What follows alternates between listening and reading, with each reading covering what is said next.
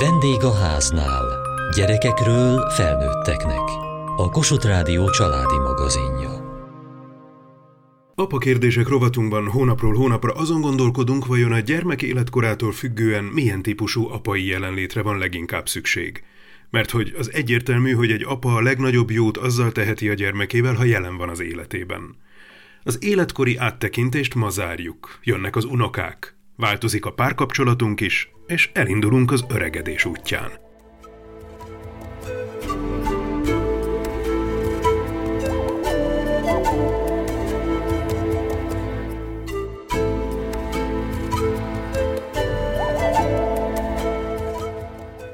Az, hogy milyen apa vagyok, nagyrészt saját magamnak alakítom ki természetesen a feleségemmel együtt.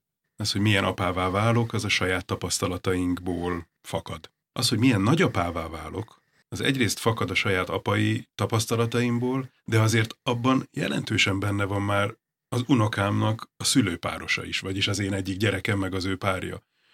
Mennyiben éltétek meg másképpen az apaságot meg a nagypapaságot? Szerintem van ez a dolog, amit ilyenkor egyből szoktak mondani, hogy, hogy ez a felelősség, ez hogy más egy szülőnél, meg egy nagyszülőnél. Tehát én ezt, én ezt abszolút megélem, hogy időnként vannak ránk bízva az unokák, gyakran úgy vagyunk velük kapcsolatban, hogy ott vannak a szülők, és ha elkezd hisztizni, akkor átadom neki, hogy, hogy tessék, inté, intézd el. Konc András, öt gyermekes édesapa, három unokás nagypapa. Másrészt a gyerekeink már ismernek minket apaként, tehát hogy azért azt is fogják tudni nagyjából, hogy mi az, amiben számíthatnak ránk.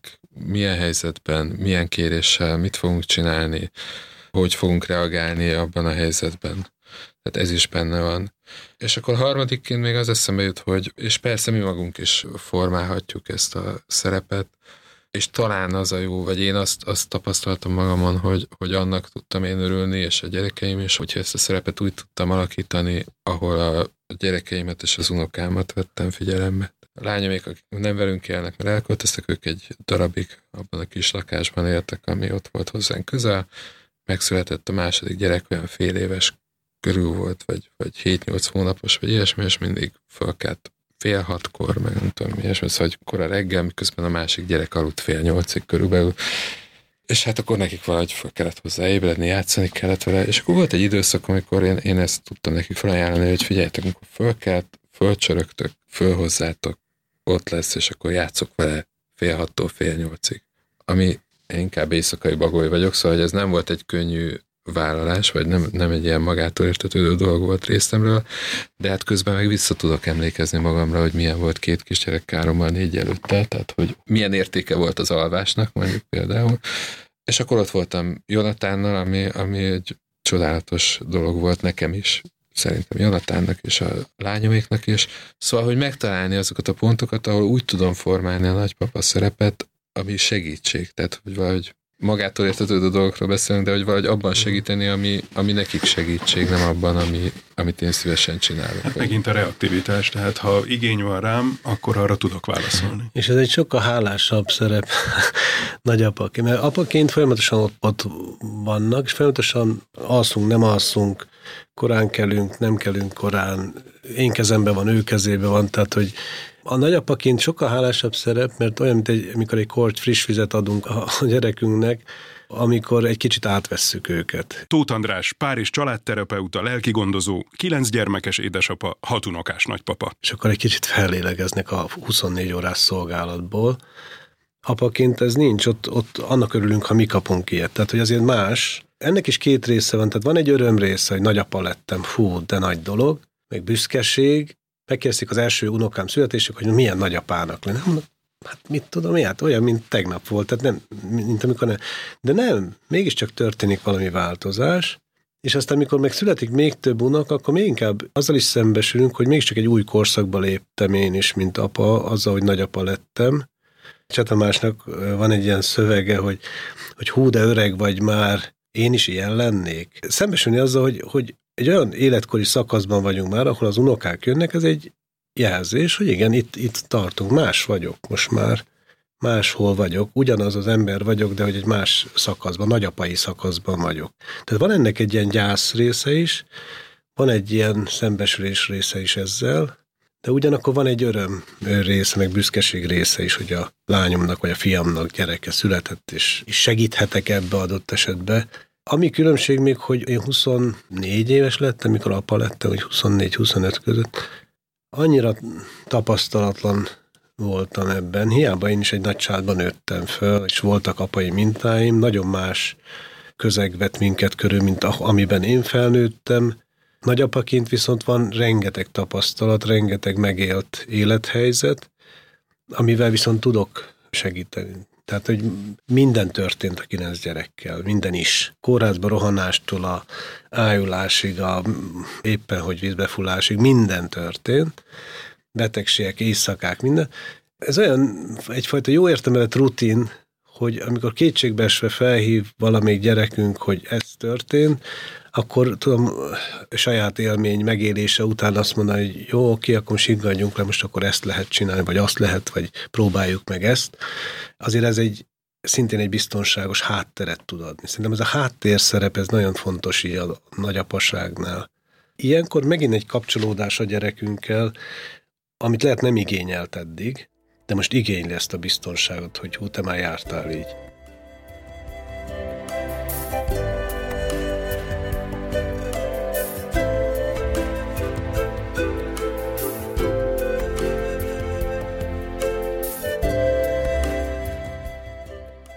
Nevelnem? Az unokát? Igen. Aha. Tehát válaszolnom kell az igényekre, hogy mikor és miben van rám szükség, mint nagyapa. Mi az, amiért szóljak, mi az, amiért ne szóljak. Hol kell becsukni a számat, és hol kell kinyitni a számat. Alapvetően nem az én szerepem ott a, a nevelés. Van egy fajta nevelés, amit a lányom, fiamék a saját párjukkal kialakítanak, de nem gondolom azt, hogy teljesen egy ilyen neutrális szerepet kell betölteni a nevelés szempontjából. Tehát a nagyapaként legyek jelen természetesen nagyapaként, és ha én ez úgyhogy nem átvéve a nevelési szerepet, de ha valamit én főleg ha rám van bízva az unokám, jónak látok, akkor azt, azt jónak látok, valamit nem látok, nem látok jónak, de most ez, ez ennek nagyon finom hangolása van szerintem, hogy ne lépjem át azt a határt, hogy kivegyem a nevelést a gyerekek kezébe. Ez nagyon fontos. Tehát nem dönthetek, vagy nem tehetek olyat, amivel ők nem értenek egyet, de nem kell megtagadnom magamat ha valamivel nem értek egyet, és hogy ez, ez hogy, hogy lehet jól csinálni, ez mindig adott helyzettől függ. Ha mondjuk ott van a Boldi, vagy a Tóbiás nevű unokám, két fiú, két energiával teli fiú, akik éppen verik egymást, akkor nagyapaként sem fogom engedni ezt, hanem a határozottsággal ezt leállítom, és próbálom elterelni őket valami más felé, még akkor is, hogyha mondjuk adott esetben ebben megengedőbbek a szülők. Nagyapaként is igenis van szerepem a nevelésben, segíteni az ő az gyerekeim nevelési elveinek a betartását is, és ha valamivel viszont a gyerekeimmel nem értek egyet, attól még én képviseltem nagyapaként magamat, de finoman. Inkább ezek önmagam legyek. A mi családunkban van egy ilyen mondás, hogy a nagyszülőknek mások a szabályok, mint otthon. És ezek igen, a gyerekek igen, tökéletesen például. tudják, átkapcsolnak abban a pillanatban. Sőt, most az egyik lányom, a Panka visszajelezte, hogy ha amikor nálatok van, akkor az a ti felelőssétek, és akkor az a ti szabályotok. De ha itt vannak, ez a mi szabályunk. És ez szerintem tök korrekt és rendben van.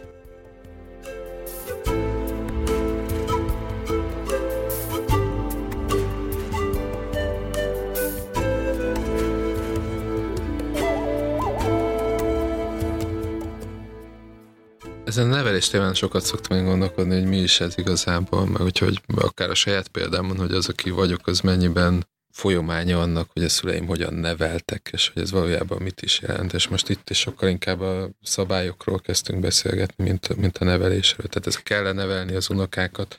Hát nevelem bármit is csinálok, igen. az, azzal nevelem. A létünkkel igen. nevelem. Igen, igen, igen. És nem azzal, hogy én most erre azt mondom, hogy nem, uh-huh. vagy arra meg azt, hogy igen. Tehát, hogy azok, valami, azok valamilyen szabályok, amik, amik kellenek az élethez. Az, hogy velem van, az, hogy ott van mellette, persze, hogy rászólok, hogy ne szólnék rá, vagy hogyha verekszik, hát nyilván mhm. közbelépek valahogy. És hogy mik a szabályok egy családban, egy szülőknél, vagy egy nagyszülőknél, hát én, én abban azért, hogy próbálom akkor valahogy átvenni a, azt, amit tudok, hogy a gyerekeim számára fontos, hogy akkor abban valahogy alkalmazkodjak erről, igen, hogy akkor hány tonna csokoládét teszik nálunk, hogyha ha otthon ez nincs megengedve, vagy nem tudom, szóval, hogy ilyen témákban azért próbáljuk azt átvenni azokat a szabályokat, amiket ők is alkalmaznak. Két családból érkeznek, a gyerekünk és a, a párja, és egy más nevelési elvekből, meg más nyelvrendszerből érkeznek. És ez köztük is lehet adott esetben konfliktus.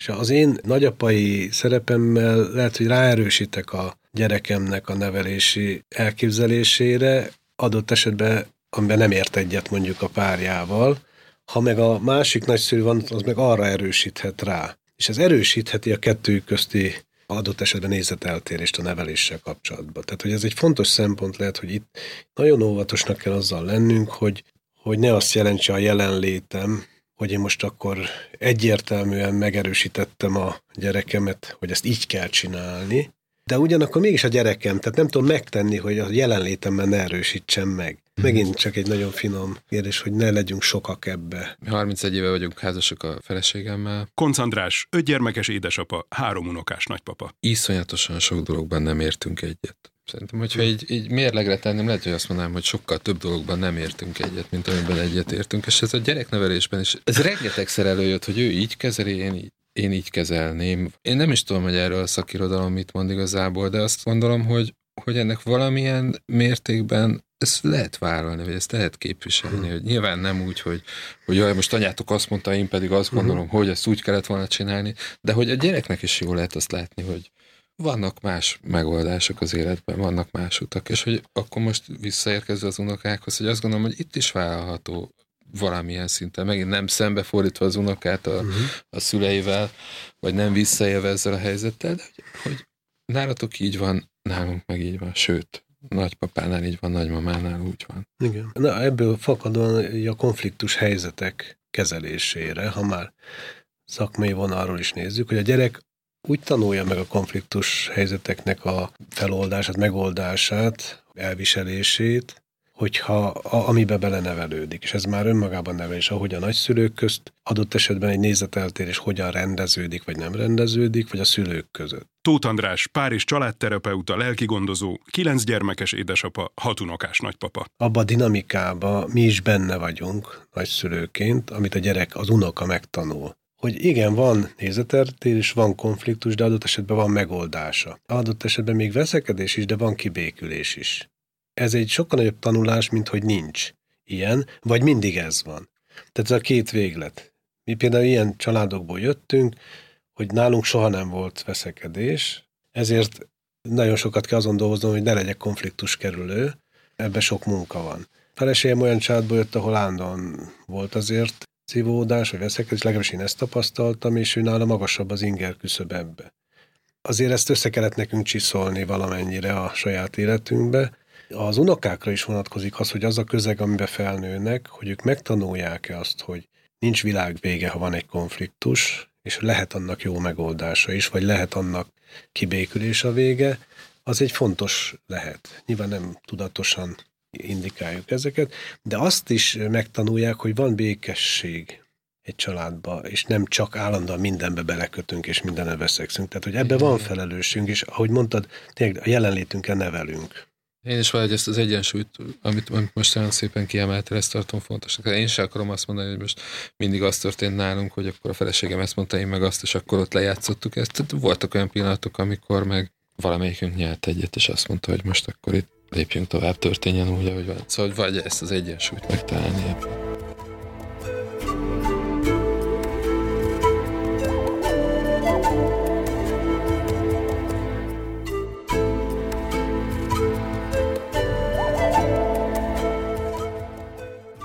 Apaként a gyerekeink, aztán nagyapaként az unokáink is ránk szorulnak, ránk vannak bízva. De előbb-utóbb azért idősödünk, és fordul a kocka eljöhetnek azok a pillanatok, amikor már mi szorulunk ő rájuk. Amikor már ők tudják jobban. Amikor már mi kérdezzük őket. Érzékelitek már ezt a változást, vagy hogyan készültök rá?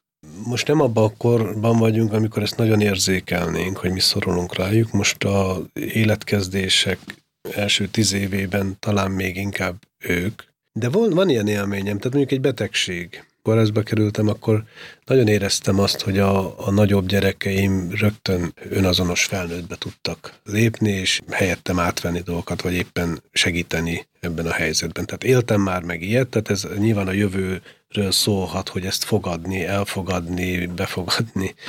Biztos, hogy, hogy lesz ilyen, most még nem, nem ez a jellemző, de örömmel láttam azt egyébként, hogy amikor végül is ilyen helyzet adódott, akkor nagyon talpra esett felnőttként tudtak működni.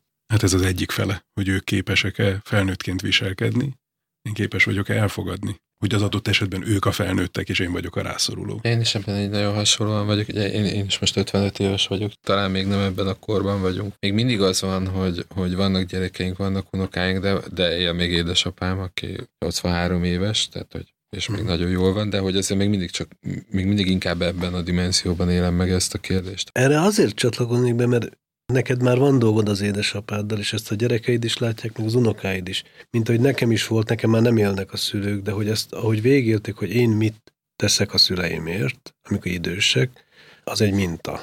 Nekem úgy alakult az életem, hogy nincs jogosítványom, meg nincs autóm se. Mondjuk ez például egy olyan szituáció, ahol, ahol gyakran támaszkodunk a lányomra, meg a férjére, hogyha valami olyan helyzet van, amiben segítségre szorulunk, ja, mert feleségem se vezet. Hogy ebben már így, így megéljük azért ezt, a, hogy, hogy rátok szorulunk, segítséget kérünk, elfogadjuk azt a segítséget, miközben tudjuk, hogy nagyon sok dolgotok van, adott esetben púpa hátatokra. Szóval ezen a területen mi tudunk egy kicsit gyakorolni. Most már 32 éves a legidősebb gyerekem, a 31, és így, így, így lefelé nagyon jó szakemberek a saját területeiken. Erre rádöbbenni, hogy őket adott esetben segítségül is hívhatjuk egy közös gondolkodásban. Hogy attól, hogy én 55 éves vagyok, meg nagyapa vagyok, vagy apa vagyok, nem én találtam be spanyol, hogy ezt még nem tudok mindent. Van, amikben ők jobbak. Néha ilyen családi tanács-szerű alkalmat teremtett, mikor valami nehéz kérdés volt az életünkben, valami nagy döntés, és akkor olyan okosakat, vagy, vagy, vagy egy olyan munka, amit, ami fejtörést okozott, és bevonva az ő véleményüket. Én például nagyon szívesen megkérdezem így a véleményét a nagyobb gyerekeimnek bizonyos helyzetben, mert olyan szempontokat hoznak be, amire lehet, hogy nem is gondoltam, és, és adott esetben olyan jó látásuk van egy területen, amit, amit én nem tudok. Tehát, hogy ezt elfogadni, hogy valamiben már jobb a gyerekem. Nekem nagyon sokat segít és megvilágosít.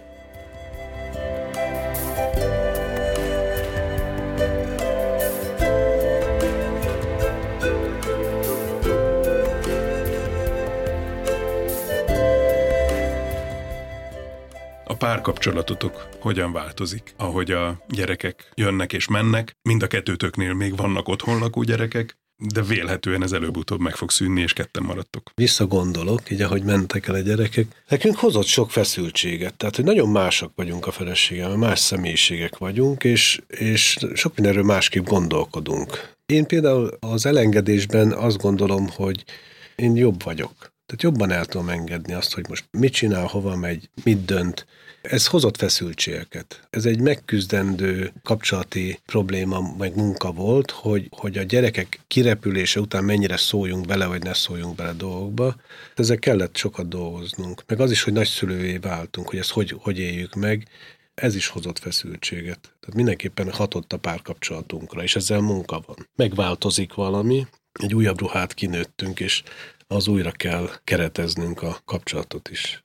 Én vagy meg úgy érzem, hogy a párkapcsolatunknak a hullámzása, változékonysága, akár egy évet nézek, de akár egy hónapot, egy hetet vagy egy napot, sokkal nagyobb, mint ami a, mondjuk a gyerekek távozásával vagy érkezésével. Az, hogy éppen milyen hangulatunk van, vagy hogy tudunk egymásra figyelni, vagy mi történt velünk, ez, ez akkora hullámokat képes vetni bármelyik irányban, ami mellett én meg azt érzem, hogy igen, szóval, hogy változunk folyamatában is, és pillanatonként is, és hogy erre biztos, hogy hatással vannak a, a gyerekeink jelenléte, nem jelenléte, az a dinamika, egy háznak, az együttélésnek a dinamikája, de hogy talán mégis azt gondolom, hogy én nem észlelem ennek a nagy hullámait. A nagyszülői szerep volt, amikor össze is zárt minket. A mérleg másik oldala, hogy az, hogy felelős nagyszülők vagyunk ebben a helyzetben, erősítette is a kapcsolatunkat. Ez a kettő együtt van jelen. Érdemes ezt tudatosítani kettőnk között? Vagy pedig ezek megszületnek, ezek a változások? Én nagyon a tudatosítást híve vagyok, hogy erről beszéljünk, hogy ez változott, és hogy erre figyeljünk. Feleségem egy, egy nagyon impulzív, spontán személyiség nem szereti tudatosítani a dolgokat. Nincs rá szüksége, vagy nem az életének az eleme. Én, én ehhez képest sokkal tudatosabban élek, tehát ha most azt kérdezed, hogy kell-e kettőnknek valahogy erről beszél, szerintem kell, szerintem nem kell, valahogy lesz, majd valahogy történik.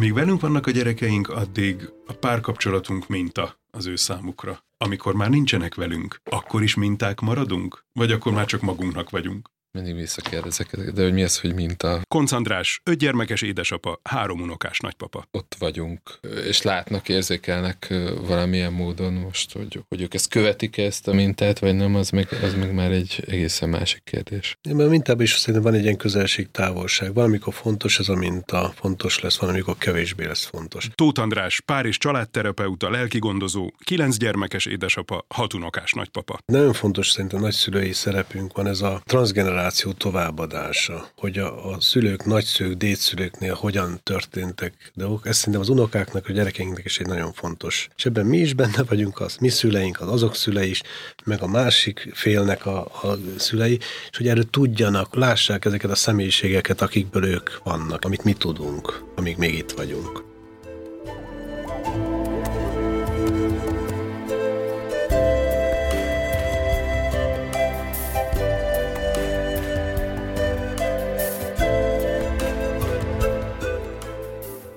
Apakérdések rovatunkban arról tanakodtunk, mit tehetünk nagyapaként és saját idősödésünket tapasztalva. Januárban folytatjuk utunkat. Addig is várom apai vagy apasággal kapcsolatos kérdéseiket a vendégháznál kukacmtva.hu e-mail címen. Kövessék műsorunkat podcasten, vagy keressék adásainkat a mediaclick.hu internetes oldalon. Műsorunk témáiról a Kossuth Rádió Facebook oldalán is olvashatnak. Elhangzott a vendégháznál. Szerkesztette Süveges Gergő. A gyártásvezető Mali Andrea, a felelős szerkesztő Hegyesi Gabriella.